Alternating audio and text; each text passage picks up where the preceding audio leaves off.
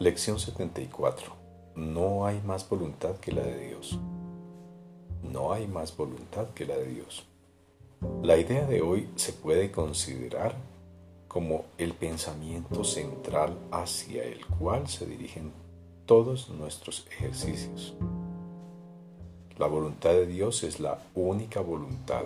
Cuando hayas reconocido esto, habrás reconocido que tu voluntad es la suya. La creencia de que el conflicto es posible habrá desaparecido. La paz habrá reemplazado a la extraña idea de que te atormentan objetivos conflictivos. En cuanto qué expresión de la voluntad de Dios no tienes otro objetivo que el suyo. La idea de hoy encierra una gran paz. Y lo que los ejercicios de hoy se proponen es encontrarla. La idea en sí es completamente cierta. Por lo tanto, no puedes dar lugar a ilusiones. Sin ilusiones el conflicto es imposible. Trataremos hoy de reconocer esto y de experimentar la paz que este reconocimiento nos brinda. Comienza las sesiones de práctica más largas repitiendo lentamente los pensamientos que siguen a continuación varias veces, con la firme determinación de comprender su significado y retenerlos en la mente. No hay más voluntad que la de Dios. No puedo estar en conflicto.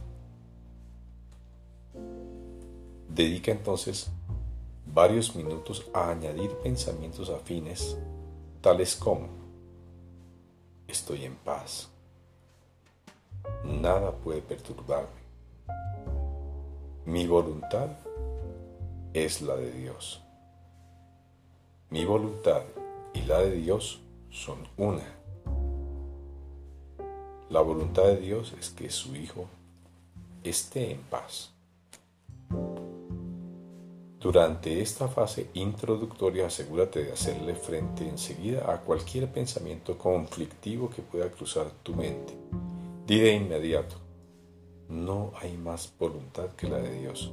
Estos pensamientos conflictivos no significan nada. Si algún asunto parece ser muy difícil de resolver, resérvalo para un examen más en más detenimiento. Piensa en él brevemente, aunque de manera muy concreta, identificando la persona o personas en cuestión y la situación o situaciones de que se trate. Y di para tus adentros, no hay más voluntad que la de Dios. Yo la comparto con Él mis conflictos con respecto a no pueden ser reales. Después de que hayas despejado tu mente de esta manera, cierra los ojos y trata de experimentar la paz a la que tu realidad te da derecho. Sumérgete en ella y siente cómo te va envolviendo.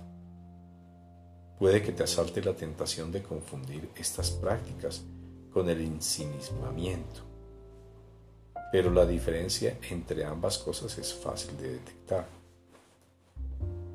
Si estás llevando a cabo el ejercicio correctamente, sentirás una profunda sensación de dicha y mayor agudeza mental en vez de somnolencia y enervamiento. La paz se caracteriza por la dicha. Cuando experimentes dicha, sabrás que has alcanzado la paz. Si tienes la sensación de estar cayendo en el ensimismamiento, repite la idea de hoy de inmediato y luego vuelve al ejercicio.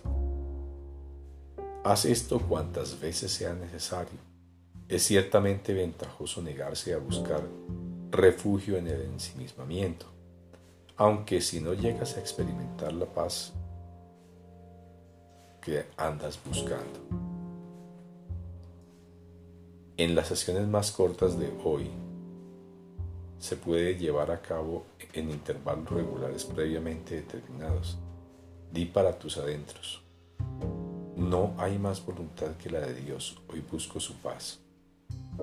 Trata de entonces de hallar lo que buscas. Dedica uno o dos minutos cada media hora a hacer este ejercicio con los ojos cerrados a ser posible. Será tiempo bien empleado.